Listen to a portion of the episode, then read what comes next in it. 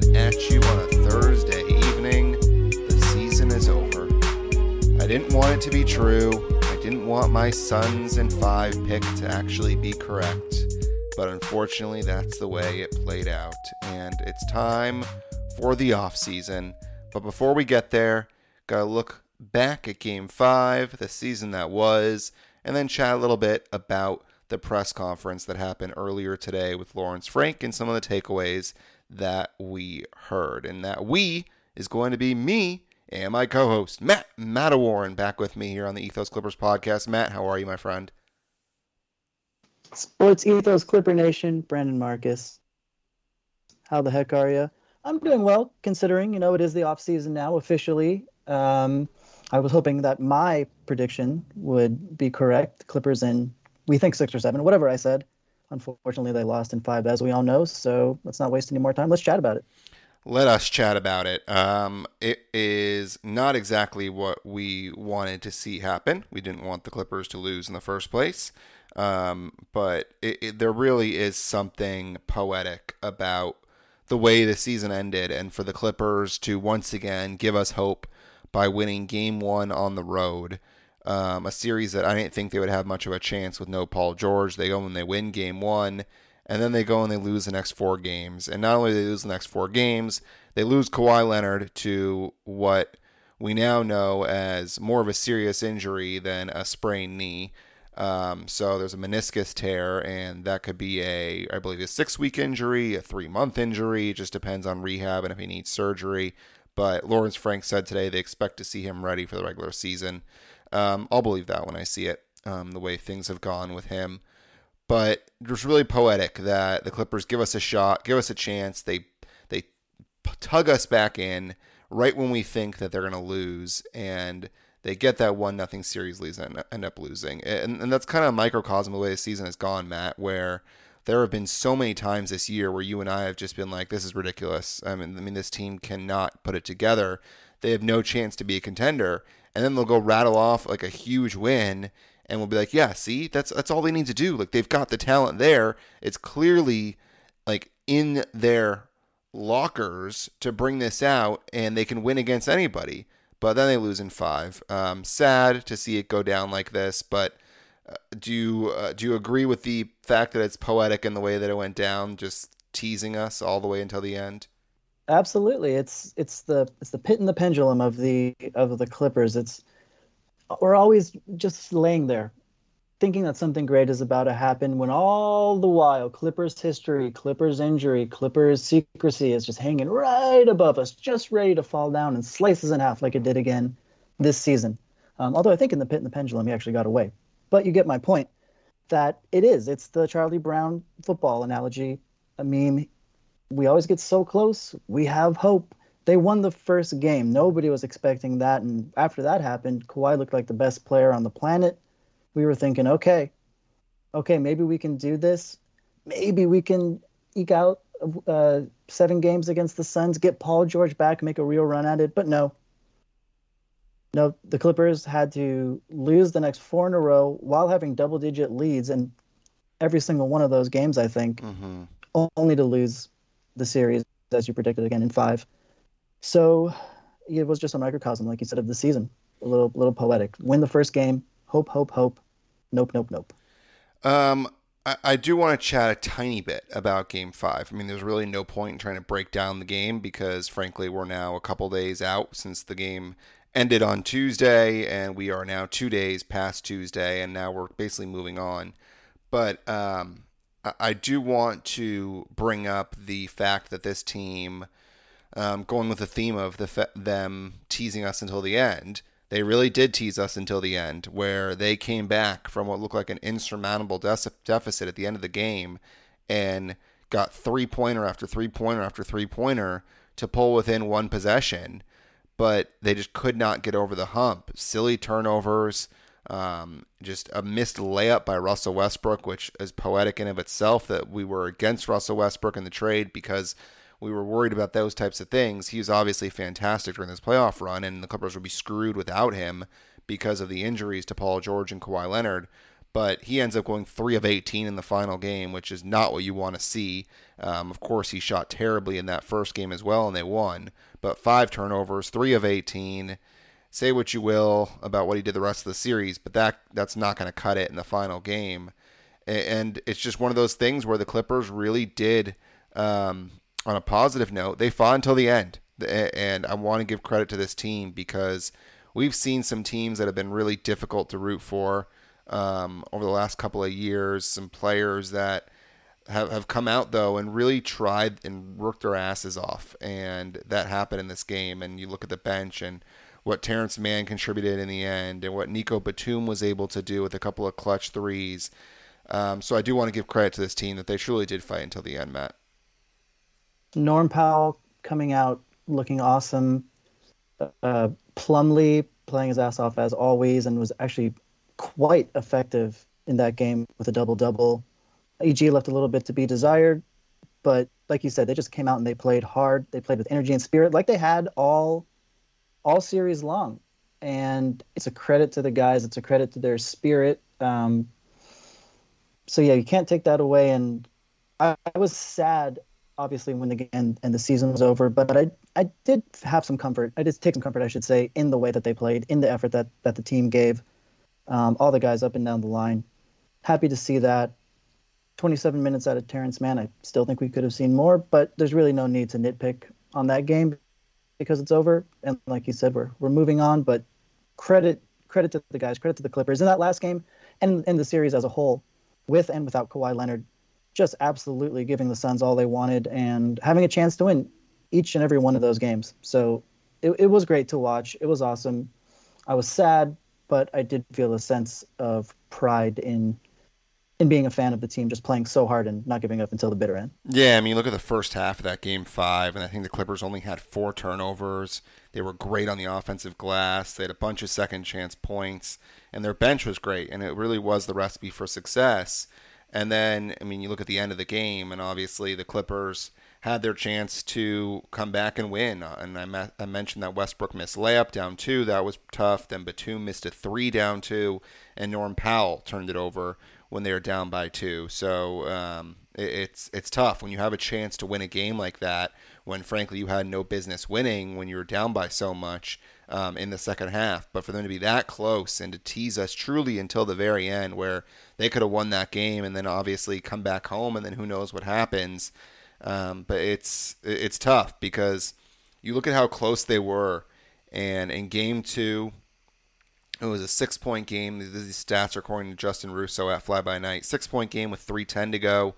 Game three was a three-point game with one thirty to go. Game four was a four-point game with five twenty to go. Game five was a two-point game with one thirty to go. So the Clippers were in it truly in every single game. And like you said, the double-digit leads that they had in almost every single game, I think, I know they had an eight-point lead. I feel it was in game four. I'm not sure if they got the double digits. They probably did. Um, but they just could not hold on to those leads. And you can't hold on to those leads when you don't have a guy like Paul George on the floor to help you when Kawhi Leonard is sitting. And then when you don't have Kawhi Leonard at all after the first two games, it's even harder to hold on to a lead like that. So um, you got to give credit to this team. They fought, and I'm pleased to see them go down fighting. But it doesn't make it any less shittier that the Clippers truly had a chance to win in every single game. And, and you, you look back and you just wonder, what if? What if Kawhi and P G were healthy?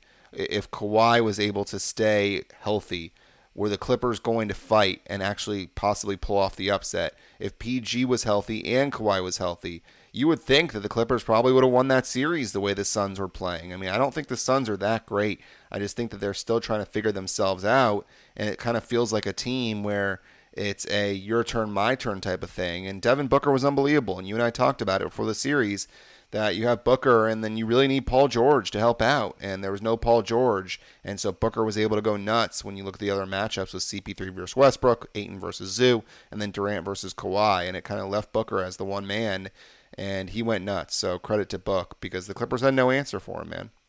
Yeah, Booker stepped up in a big, bad way, and you do think about Paul George and Kawhi. If both were healthy, I don't think there's any question that the Clippers would have a great, great, great, great, great, great chance of winning that series. And I think personally they would have. And even if just Kawhi had stayed healthy with the way that he was going in game one and two, and the way that we pushed the Suns uh, throughout the series, I think the the Clippers, yeah, could have and maybe would have won that series. But, you know, I was reading uh, in the L A Times, Bill Plaschke had a, had a kind of a scathing article about the end of the Clippers season. He said, Ty Lue asked the question, uh, you know, it's always in the back of your mind, what if? Plaschke said, we should be asking what now instead of what if. So mm-hmm. that might be a segue into what what are we thinking moving forward with this team? And you can reference a bunch of press conferences and all kinds of stuff that went on today. Yeah, and let's do that. Let, let's talk about what we're looking at going forward. And I thought the most telling thing that we heard today from Lawrence Frank was that the Clippers need to take the regular season more seriously next mm-hmm. year. And that's something that you and I talked about pod after pod after pod, and how it just seemed like this team was not serious in the way they're going about their game-to-game actions. And whether it was Kawhi and P G sitting, whether it was Kawhi coming in in the second half or the second quarter um, initially, whether it was um, Terrence Mann being yo-yoed in the rotation, out of the rotation, whether it was Robert Covington sitting on the bench and just not playing when he really should have. It just felt like the Clippers just were not valuing the regular season, and they used it more as a test trial for the postseason and didn't care about the wins and losses. And because of that, the Clippers ended up getting that five seed and had to play against Phoenix. And they just did not get the wins they needed to, A, get home court advantage, and B, to get out of that four five matchup. And then you, you look at the regular season, and these guys didn't have enough time to play together. The Clippers were rolling out lineups time after time that had not been used, and Terrence Mann went from being the point guard, and the Clippers ended the season, or the, the first half before the All-Star break, in a very positive way, to them being thrown to the bench when Russell Westbrook was integrated. There was just too much in and out, in and out for so many different players and no continuity. It really seemed like the Clippers were using this as a trial for the postseason, and they just did not care about wins and losses, it seemed, enough, and that was certainly frustrating, and I'm glad to see Lawrence Frank acknowledge it, but at the same time, I feel like I heard this same thing last year, and it didn't end up coming to fruition this year, so I'm curious if we actually see that the regular season is valued, because Lawrence Frank made the point that the N B A Finals winner usually comes from a seed of one, two, or three, and the Clippers continue to screw themselves over by not winning those games in the regular season. But I don't know. Uh, what are your thoughts on that statement by Lawrence Frank? I mean, I agree with the statement. Obviously, you and I talk about that all the time, that you have to take those games seriously. But I don't know. It it, it reads kind of empty to me. I mean, mm-hmm. it, it's not like he just got the stat. Yeah. That the last twenty in the last twenty-eight years, the cha- the champion has come from the top three seed. He didn't just learn that. He didn't just come to this uh, revelation, you know, this like come to Jesus moment. Oh, maybe we should compete harder every single night. He said, we owe it to ourselves. We owe it to our fans. He didn't owe it to us this season. So it, I, I, I get it. And I agree with it. And I hope that it's actually something that's put into action, but I can't, I can't take it seriously until I see it. Yeah, I agree. I, I think it's it's nice that it's acknowledged, but at the same time, like, I'll believe it when I see it. Like, I'll believe Kawhi is going to be regular for the, ready for the regular season when I see it. I mean, th- th- these guys Um, can't stay healthy, and it, it's with Kawhi Leonard. Um, you really do wonder if he's ever going to be healthy for a season. Like, he is going to be load managed, it feels like, for the rest of his career. Like, I don't think he's going to play more than sixty to sixty-five games at all in any regular season going forward, and that's really concerning. Yeah, it's really concerning, man, that you have a guy that just isn't available. And so we talk about taking the regular season seriously. How do you take the regular season seriously when your best player is only going to be playing sixty to sixty-five games a, a year? Like, how do you take the regular season seriously with that? Um, and, and you know Paul George yeah, those, is going to miss two, games, those two too. Those two are diametrically opposed to each other. Sorry to interrupt, but that's, yeah, yeah. you're right. I, how can you take it seriously when you can't have it, like, your generational player on the court? Sorry to interrupt, but no, you're no, totally no. right. No, you're, you're totally abs- right on I'm, that. I'm glad you did interrupt, because it, you're right. And it, it really is one of those things where you know Paul George isn't going to stay healthy. You know that he's going to be load managed a little bit. So how do you take the regular season seriously when you know that you're going to have probably, and this is a, a rough estimate, obviously no idea if this is going to be the actual case, fifteen to twenty games a year where you're not going to have Paul George and Kawhi Leonard. Like, it, and there are times where there's going to be only one of them. It's going to be times where it's going to be both of them. And it's going to be times where there's none of them, just because they always get injured. Like, how do you take the regular season seriously? How do you continue to try and win games against good teams when your roster is flawed outside of those two players? Like, you, as good as the depth is, like, that's not a lineup that you want to trot out night to night to night, the one that we saw in game five. Like, that's not a lineup that you want to see night to night to night. And so it, it sure, they can try and value the po- uh, the regular season, but in order to value the regular season, that means your stars have to play. And I just don't think that's going to happen. Yeah, I mean, to to your point, Paul George and Kawhi Leonard have played less than forty percent of the possible regular season games that they could have played together up until this point. Yeah. And now they're both injured to end this season. Uh, how can we expect that percentage to go up at all when they're they're both ending the season with knee injuries and they're going to be load managed? We know this. And so you can take the regular season as seriously as you want, but without the stars, I mean, they're going to take it as seriously as you took the the three games that Kawhi missed in this Phoenix Suns series, in which case, then yeah, that's taking it pretty seriously. But like I said, we're just going to have to we're just going to have to wait and see. It's it's going to be a tricky situation, and I, I really hope, like like I said, like we're saying, I hope that it's the words ring or come come true. But eh, I don't know. I have to see it. It's hard to it's hard to imagine. I mean, less than forty percent of the games. Tomer Rosario, our good friend, he put out the totals, or I saw him tweet the totals of the games that Kawhi and Paul George have played together. He included, he included the postseason, but it's fifty games including the postseason. fifty-four zero when Kawhi missed the entire season, and thirty-eight this this year. Some of those are seventy-two game seasons, but still, that's that's a really tough. It's a really tough road to hoe. And then, you know, Lawrence Frank went on to say we're going to the Clippers are going to continue to build around their two stars, Kawhi and Paul George. With Paul George even having, he's he's eligible for an extension, I think, in September. So it's it, it it's going to get real tricky moving forward. Yeah, it's going to be very difficult. And once again, the Clippers have to try and mess around the margins and hope that it works. And I don't know if they're going to try and pull off a trade. I think they've got a couple of draft picks that they can deal.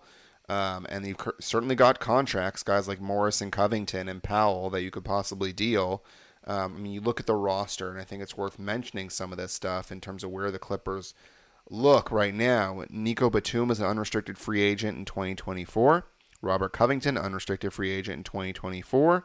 Eric Gordon, unrestricted free agent in twenty twenty-four. Marcus Morris, unrestricted free agent in twenty twenty-four.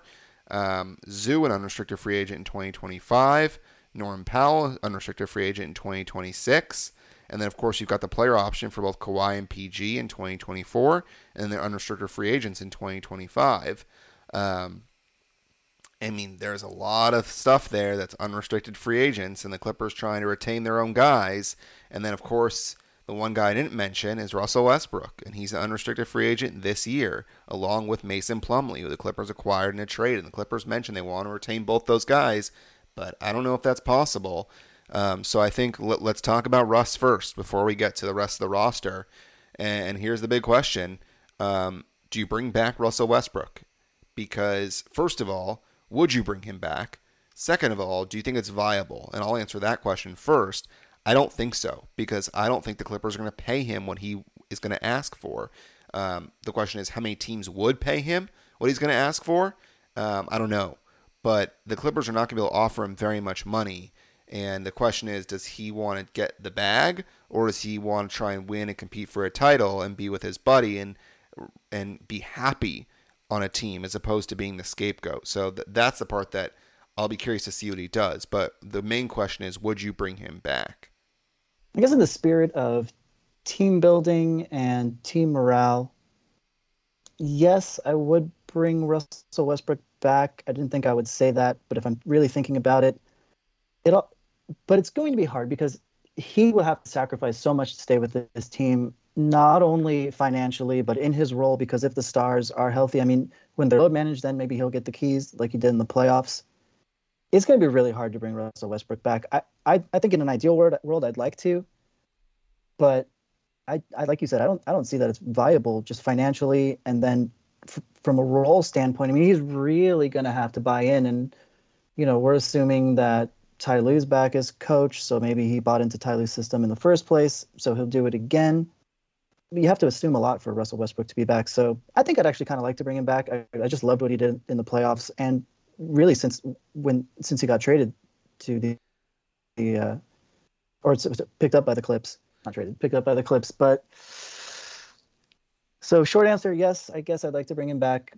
But to your second point, no, I don't think it's viable. So here's where I'm at with Russ. Um, we don't really know if he works with Kawhi and P G. Like, that's the one thing we don't really know. And I don't know if I want to find that out. Um, but here's the other part of it, and the part where I think I kind of am more aligned with right now. And that is, I would bring him back. And the reason why I would bring him back is because if you want to take the regular season seriously, and you know Kawhi and P G are going to miss games, you need someone that's able to take over on a night-to-night basis when those two guys are out. And I don't think the Clippers have that on their roster outside of Westbrook. Like, I, I don't think Norm Powell can be that guy night to night to night. Um, I, I know he had a couple of good games in this postseason, but Westbrook was alongside him during those. I, I just don't think they have the other guys that can really be that alpha dog um, when you have Kawhi and P G sitting. And knowing what we know about Kawhi and P G and their inability to stay healthy, I want someone that has that availability. And that's the reason why I was so happy with Eric Bledsoe when he was on the Clippers at one point, um, instead of Patrick Beverley, is that Pat Bev could not stay healthy. And that was a detriment to the Clippers. And I think with Russell Westbrook, you have a guy that can stay healthy, that wants to play, that can be that alpha male on the floor and take over. And so that's why I think I do align with the side of bringing him back. I just don't think it'll be feasible based on money, but if it works out financially, I think I would welcome him back. And if it doesn't work with Kawhi and P G, then you do have the ability to either A, bring him off the bench, or B, trade him or waive him because his contract is not going to be um, what it is, what it was. I mean, he was getting an obscene amount of money that he's not going to get that now. So that's where I think I line up now, is that I would bring him back because I just don't trust the health of the other two guys, and the Clippers need someone that's going to help them win games in the regular season. I think Russ can be that guy. He can, and the thing about him coming in and, and giving it his all in the regular season and taking the regular season seriously, I do agree with that. But I'm also looking a little bit on just on just a counterpoint. I'm looking at the development of Mann and Bones, and if we want something, somebody like those two guys, because I like when they ran the point. I liked when T-Man was, was running the point for a little while. I like what Bones showed, and I like for him to continue to grow. So I just hope bringing Russ in and giving him the keys to, to the car when, when Paul and Kawhi are resting won't stunt their growth, their desire to play on the team. And I, I just could see it being a little detrimental in that regard. And like you said, we it's not really proven whether he can play uh, with Paul George and Kawhi Leonard. So minutes, we, we'd be having a lot of the same discussions about Russ, I think, that we had during the regular season, which is minutes cap. This is what we want to see out of, out of Russell Westbrook. We want to see the rest of the minutes go to a T-Man, a little bit more maybe to a Bones after he's proven himself uh, in the playoffs and towards the end of the season. So I, at the end of the day, it, it is it would be nice to have Russell back if it's financially feasible, because he def- definitely we you don't want to give Russ the bag, because that really, really hamstrings you. Um, you essentially have to trade another contract in order to be able to make any moves at that point. You kind of have to do that now. So financially, if it if it works out financially, it'd be nice to bring Russ back. But I would say that with the caveat of I don't want I would hate for it to hamper any further T-Man, or even to a lesser extent Bones. Yeah, I think that's a really good point. And uh, one that I made earlier when I was talking to somebody on Twitter is that I'm okay with them bringing back Bones and Mann as the two guards, or two point guards rather, because Mann, like I said earlier, it worked out pretty decent before the All-Star break that he was able to run the point um, and take that load off of Paul George um, because P G didn't want to play point guard. And then Bones showed something in, in his time with the Clippers, and he showed the ability to really be exciting and bring that energy. Am I, do I think he's ready to be the starting point guard? No, I don't think so. Um, does he have the ability at some point? Absolutely. Um, could he be the starting point guard with a, a, a full offseason with the Clippers? Sure, it's possible. Um, but, I mean, you got to remember there's a reason Denver got rid of him. And he did show some things night to night that he was a little up and down. And he showed he had his moments, no doubt about it. He was able to get to the hoop, but he could be a little erratic. And um, I just don't know if he's ready to be the starting point guard. But like you said, I'd be willing to see if Mann and Bones can be those two guys. And that's why I'd be okay if they don't keep Russell Westbrook. But I do think that bringing Russell Westbrook could help, because if you do value the regular season, and that's going to be the, the theme of this podcast, can you really win a bunch of regular season games, Matt, if P G and Kawhi are out and you're starting and you're bringing out a lineup there of Powell, Bones Highland, Terrence Mann, Marcus Morris, and Zoo? Like, how many games is that realistically going to win? You know what I mean?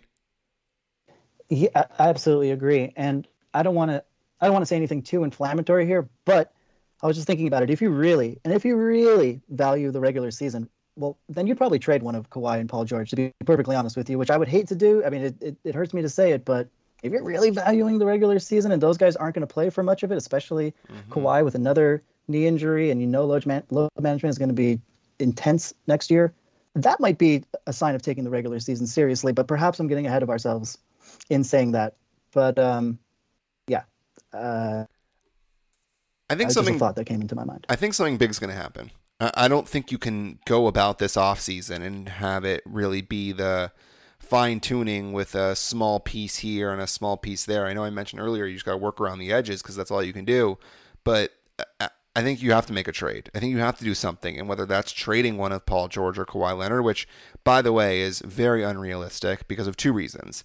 Number one is that you're not going to probably get a proper return on them. And number two, it's not often that you get two guys like Paul George and Kawhi Leonard. And they are two stars in this game. And when you have two stars, you just have to keep running it back year after year and hope that those guys can stay healthy. And health is obviously a big factor that any team can deal with. But if those two guys are healthy, then you really can think that the Clippers have a chance. But th- that's the issue, is the Clippers have shown that they yeah. can't stay healthy. I mean, those two guys have shown they can't stay healthy on the Clippers. And so that's the problem. But you think you just have to keep running it back. Like, you made your bet at this point. You made that S G A trade with all those picks and trading away S G A. Like, now you have to run it back year after year and hope that it works out. And there are also two guys that chose the Clippers, right? And that that does go a long way with Clippers fans, uh, Clipper Nation, because we know that uh, the little brother team has not, not always been the destination spot. So it would be it would be quite the blow um, to trade those guys. And you're right. There's no way you're getting fair value, especially for Kawhi Leonard. Not a chance in the world you're going to get fair value mm-hmm. for Kawhi. Paul George, yeah, I don't think I don't really think you get fair value either. I mean, I can't even think. What are you going to do? Trade him to like Cleveland for Jared Allen and draft picks or something like that? Like, no, that's not going to happen. So wh- while that, I don't think that um, that option would be completely off the table for Clippers management. I think it's pretty much off the table. Just logistically, it just doesn't seem like it would work out, and it'd, it'd be kind of a hard look, or a rough look anyway. It'd be uh, it'd be uh, showing Blake his jersey in the Raptors and then sending him to the Pistons, but maybe a little worse. Yeah, and you look at the guys, and I mentioned earlier the unrestricted free agents in twenty twenty-four. It's like Batum and Covington and Gordon and Marcus Morris. Like, all expiring contracts, like th- those are the guys you want to trade during this offseason, and you want to see what, mm-hmm. what what can happen. And uh, by dealing guys like that and seeing where it gets you, um, now the question is who would take that and actually give you a piece that you need. That's a different story, um, but that would require probably sending a draft pick along with who knows what else. And the Clippers all have all these draft picks um, that they're swapping as well, so who knows? It's going to take something special to try and pull this off and bring someone in that works. But we do know that Marcus Morris, Robert Covington, Nicholas Batum, like all those guys together don't work. Like, someone needs to go. And it kind of feels like Robert Covington could be that man out with the way he was treated this year with playing time. Um, but we'll see what happens. And by the way, Terrence Mann is an unrestricted, sorry, Terrence Mann is an unrestricted free agent in twenty twenty-five also. So a lot of this roster really only has a couple years left Um, together, and so you really gotta you gotta win now, man. And, and we'll see what the Clippers are able to do, but they gotta do something. They must. I mean, so Covington makes, let's see, eleven and a half million. Marcus Morris is at just over seventeen million. So you could package those. Uh, I even though Batum, he was good in that last game, but he really didn't show much during the playoffs. I'd I'd want to hold on to Batum. Uh, you mentioned Eric Gordon. And so his his contract is non-guaranteed. That's right. I'm um, not entirely. Or his full contract is yeah, not entirely sure. It's, uh, it's I'm not sure the exact uh, numbers, but I know it's. I think he's an unrestricted free agent in twenty twenty-four. in twenty twenty-four, but I think his twenty twenty-three twenty-four contract is non-guaranteed. Mm. Um, I don't know how much of it is, so uh, I don't know what exactly what kind of cap hit that's going to be, but I do look at senior as, I mean, time after time after time, senior is the most likely to be traded. But I look at Marcus Morris and, yeah, Robert Covington, just from a not not getting not getting playing time standpoint, uh, not a non-performance from as far as far as senior standpoint, and both expiring contracts, both wings that can shoot, allegedly. Uh, I think they would be the, the first two headlining any sort of deal that the Clippers want to make now. Do the Clippers want to make that deal earlier rather than later? I think so, because you remember what happened last time. You and I kept saying if, if you wait too long, then you have to have the new guys gel. These these two will be unhappy anyway. So I wonder when when these will start, you know, these deals will start happening. I mean, I'm, I'm thinking earlier rather than later is what I'm trying to say. Yeah, and so the Clippers, in terms of Bones Highland too, they've got next year he's on the books for two point three. Year after is a team option. The year after that is a qualifying offer. Um, and then with Eric Gordon, I'm going to pull up his numbers as well um, to see what his contract looks like. So he signed a four-year, seventy-five million dollars contract with the Rockets in twenty nineteen. Um, and so this year, it looks like he would make uh, twenty million dollars. It's non-guaranteed, like you said. So um, who knows if the Clippers decide to bring him back and what that would look like. And then you also have the Plumlee contract. Like, he's a free agent, but you already lost Hartenstein last year, and you clearly have shown this season you need a backup center. So do the Clippers try and bring back Plumlee? Like, how much is he going to make on the uh, free agent market? That's another one that the Clippers are going to have to uh, decide on. Like, I-, I would bring back Plumlee. I think he's a really good backup to have to Zoo, and I liked what I saw from him, and certainly he had his flaws, but as a regular season center, I think he makes a lot of sense. Do you agree? I certainly think that Plumlee is, is a great it's a great guy to bring back. Um, he's just such a good backup for Zoo, and that is always going to be really important. I don't really see how, on the kind of money that Plumlee would require, how exactly you would find a guy like that elsewhere. So he seems to fit from day one. Um, he does have his his lapses, and he's not really a def- defensive stalwart, as we all found out and probably knew beforehand. But yeah, I would certainly want to bring Plumlee back. E G uh, is kind of another story. I don't know exactly what it would cost to bring Eric Gordon back, but unless it's not much, as much as I, and as much as I love E G, Eric Gordon, he's thirty-five. He didn't really show much to me in the playoffs. Yeah.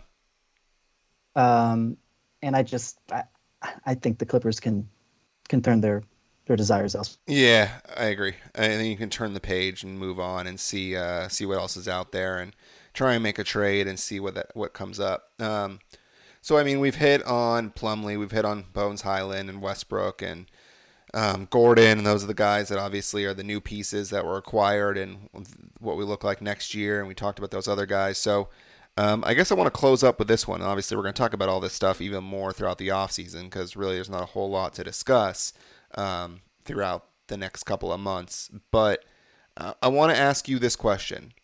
How are you going to remember this season? How am I going to remember this season? Well, there's sort of two avenues. This season is a little a little special for me because, Brandon, I started guess I started co-hosting this podcast with you.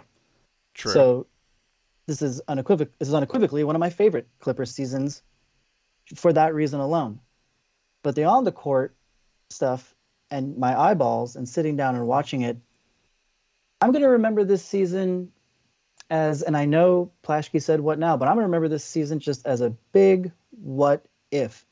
And this is this is sort of the season where there's, because of course the the guys, there were injuries.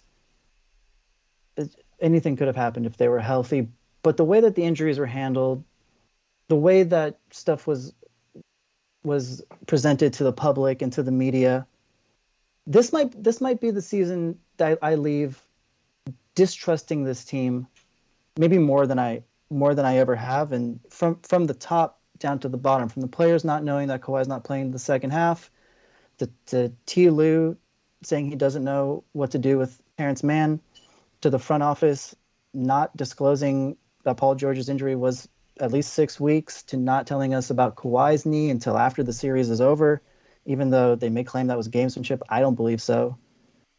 So I look at this season very fondly because of this podcast, because of some, of, because of being proven dead wrong about Russell Westbrook. Mm-hmm. I remember this as a as, as the Westbrook season. I remember it for a lot of things, but as far as the organization as a whole is concerned, it leaves me with a lot of questions, a lot of concerns, and I'm hoping the things that Lawrence Frank said about the regular season, about owing it to the fans, about Ty Lue coming back and, you know, learning from th- from this year and coming back maybe reinvigorated, re-energized. I hope to come back the same way, reinvigorated and, re- and re-energized, and it'll take some time. But this was an odd season. And even though it was so odd, it's odd because it was just so typical of the Clippers. And I'm hoping things change because, I, like I said, I, I'm left with a sweet taste in my mouth from this pod and interacting with so many other Clippers fans. And I'm reminded just how just how great the Clippers fan base is, how loyal, how knowledgeable. People are teaching me things all the time, be it on Twitter or just through text, that, you know, just through talking to you, listening to you with, with wonderful guests on. But damn, they were shady uh, as far as information once again is concerned, and it's getting old. So I will remember this is a roller coaster of emotions as far as the season goes. Really well put. Um, I thought you brought up a lot of good things there. Uh, first off, it's been a pleasure having you on this podcast. And for the people that have listened over the last couple of years, you know that there'll be lulls at times where I won't record for a couple of weeks. And part of that is due to just, you know, it's uh, going and talking to yourself is not easy. And I did a couple of times and um, in the past, and you did a couple of times this year. And it, it's not easy to go and sit and talk for twenty to thirty minutes and get that motivation, but it's a lot easier to be motivated when you've got someone that you can just hit up on text and say, let's do a pod. And, and that's what I was able to do this year with you. So it was awesome to have you. And when I don't have that, then it's harder to get those guests and to try and continue to get those guests to try and fit the schedule, because they're busy and I'm busy. And, you know, it, it's like our, one of those things where, all right, all right, what am I going to do? But in this case, we had a set couple of days that we would record, and we made it work. And so I'm really glad to have you along this year. Um, you were awesome. And so big thank you to you. I, I thought you were great the entire season. And so um, on that side of things, I, I agree, man. It, it really was awesome. And I, we continue to grow this podcast. And for people that are listening, I mean, this is one of the most listened to podcasts on the Sports Ethos Podcast Network. Um, I, I think it's in the top three. Uh, of what is listened, if not even higher, um, if you take away those podcasts that guys like Dan obviously are doing. Um, when it comes to team podcasts, we're right up there, and so we uh, we don't take that lightly in terms of the the, the fans that are listening to this and um, tuning in and reaching out via Twitter or um, reviewing it on iTunes or giving us those ratings. It's always great, and so we don't take it lightly. We appreciate everybody that's been along for the ride as we continue to grow this podcast. Now, talking about the actual play, um, I like the way you put this um, as the Russell Russell Westbrook season, because I think it summarizes this season really well, because it showed the chaoticness and the lack of a actual destination that it seemed like the Clippers had, and they just didn't know who was going to be in the rotation night to night. And you throw in a guy like Russell Westbrook, and that's pure chaos. And so that describes this season as just completely chaotic, where the Clippers decide to bring in a guy like Russell Westbrook um, after the All-Star break with only like twenty games to go. And they say, all right, try and figure this out now, Ty Lue, after we've gone through an entire season of, like you said, there were nights where Team Man, he didn't even know what his role was. And Lawrence Frank addressed that today, and he brought that up specifically. And he's like, I thought that was fine because, you know, he's a Swiss Army knife. And so he really does a whole lot of different stuff. And guess what? That wasn't fine. That was a terrible comment to make, and it showed that they just didn't know how to use Ty Lue, and that, I mean, use T-Man, and that was part of the problem this season. So I think the Russell Westbrook season is a perfect way to look at it, because it shows the chaoticness and the just there was really nothing to hang your hat on. And once again, it's another season where the stars get injured, and this is now four postseasons in a row that the Clippers have not had their guys. I mean, they've not had P G and Kawhi all the way to the end, and it's been disappointing, and it's getting old. And like you said, the lack of visibility with injuries has been frustrating, and you hit it on the, hit the nail on the head with the fact that they knew after game two he tore his meniscus, and they still labeled it as a sprained knee. And Ty Lue was asked, could he come back? And he said, we're not going to rule that out. I mean, yes, it was ruled out. He tore his meniscus. Like, what a stupid thing that he had to come out and say, because the Clippers weren't transparent. And that's not his fault, but that's what he's probably told to say. And then with Paul George, all of a sudden it's ruled a six-week injury when we were never told that at the start. It really was a week-to-week type thing that we were told. And that just goes back to Kawhi getting hurt and tearing his A C L, and no one knew about it. Like, it's so typical of the Clippers that the day after they get eliminated, Shams goes and tweets that uh, Kawhi had a torn meniscus. Like, so typical of the Clippers for that to happen, where the actual injury comes after the season, because the Clippers are trying to be sneaky with and, and not showing what not showing their cards, and it's frustrating. And I think that's another way to describe this season as frustrating, because we came into this year thinking that this was a title contender and this was a team that was being picked to win it all. I mean, you look at guys like Zach Lowe, who are really big hoops minds, and they're really big uh, writers, and they picked the Clippers to win it all or to go to the N B A Finals. And this was a year that really we had high aspirations, and then the Clippers just let us down, and they did not perform well. I mean, you look at their record, Matt. I mean, goodness gracious, forty-four and thirty-eight. They won more games with Kawhi sitting out the entire season. Like, it just was a complete disaster, a train wreck, wreck of a season. And frankly, I'm going to always remember it is that they did not meet the expectations. And it really was a poor season to watch. I did not enjoy watching this team this season. I thought it was just really uninspiring. And like I said at the beginning, chaotic. And it was not fun to watch this season at all.